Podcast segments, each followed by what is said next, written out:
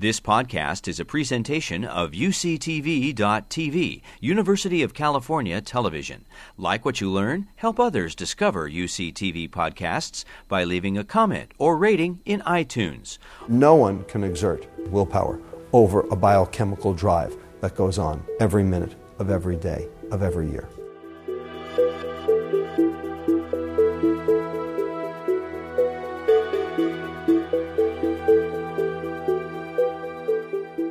Why are we eating more? What happened to make us eat more? We had this exquisite system, very sensitive system called leptin, that allowed us to modulate our total food intake for 50,000 years or more. And then all of a sudden, in 30 years, the thing's broken seemingly beyond repair. How can we eat more than we're supposed to? And the answer lies in understanding the biochemistry of the brain. Because clearly those signals are not working. So, one signal is the starvation signal, which is clearly not working. And that's leptin. And leptin tells your brain you've had enough and you can burn energy properly. But when you don't get the leptin signal, your brain thinks it's starving. The second way is in the reward system. So there's an area of your brain called the reward center. The scientific name is the nucleus accumbens. And it is the site where dopamine works. Dopamine is a neurotransmitter, and it conveys the feeling of pleasure. And pleasure for lack of a better word, is good. Except that a lot of pleasure, as it turns out, is not. In the process of going for more pleasure, we have changed our dopamine system. And one of the keys to addiction is the idea that after stimulating that system chronically, again and again and again, and it takes three weeks to do this, what happens is that the receptors for the dopamine signal now downregulate. Now there are fewer of them. We know that the brains of people with obesity do respond differently to food. In that reward center, when they see palatable food, some parts of the brain light up a lot, that wanting part. But the liking part, once they taste the food, it's blunted. It's not that they're getting more pleasure and reward, they're getting less. That's like living with an urge that you can't satisfy. And so people think that this hypo reward condition or this inability to experience the same level of reward from the same foods that other people are getting is causing people to overeat in order to get that dopamine that they're missing. You have to eat more to get the same effect.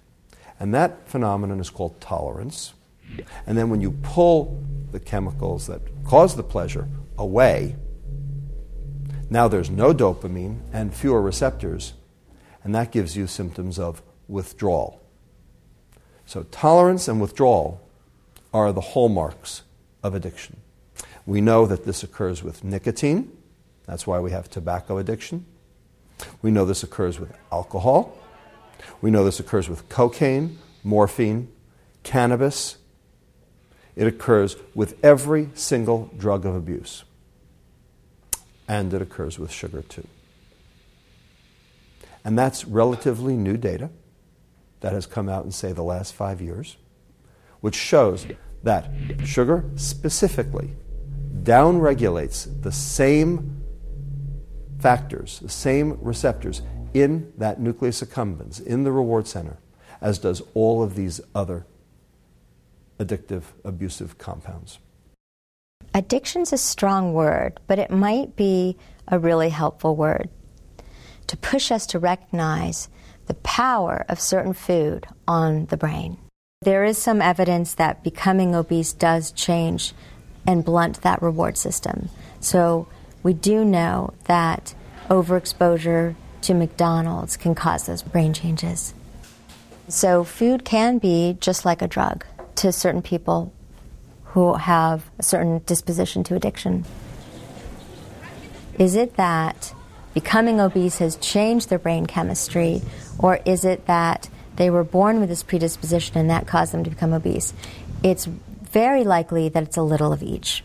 No one chooses obesity, obesity chooses them. You think anyone goes out and says, you know, I think I'll go out and be obese today. There is physiology, there is biochemistry underlying every single behavior sleeping behavior, eating behavior, sexual behavior, drinking behavior are all hormonally driven. What we call behavior is not behavior at all. It's the cognitive inhibition on that biochemical drive. And the question is how long do you think you can exert a cognitive inhibition on a biochemical drive that's going 24 7, 365, getting worse every single day that you don't perform it? No one can exert cognitive inhibition, willpower, over a biochemical drive that goes on every minute of every day of every year. It's just not possible. We think that developing compulsive eating and maybe food addiction reflects some real changes in the wiring of our brain. And that's a scary thought that becoming obese has changed us forever. You've been listening to a podcast by University of California Television. For more information about this program or UCTV, visit us online at uctv.tv.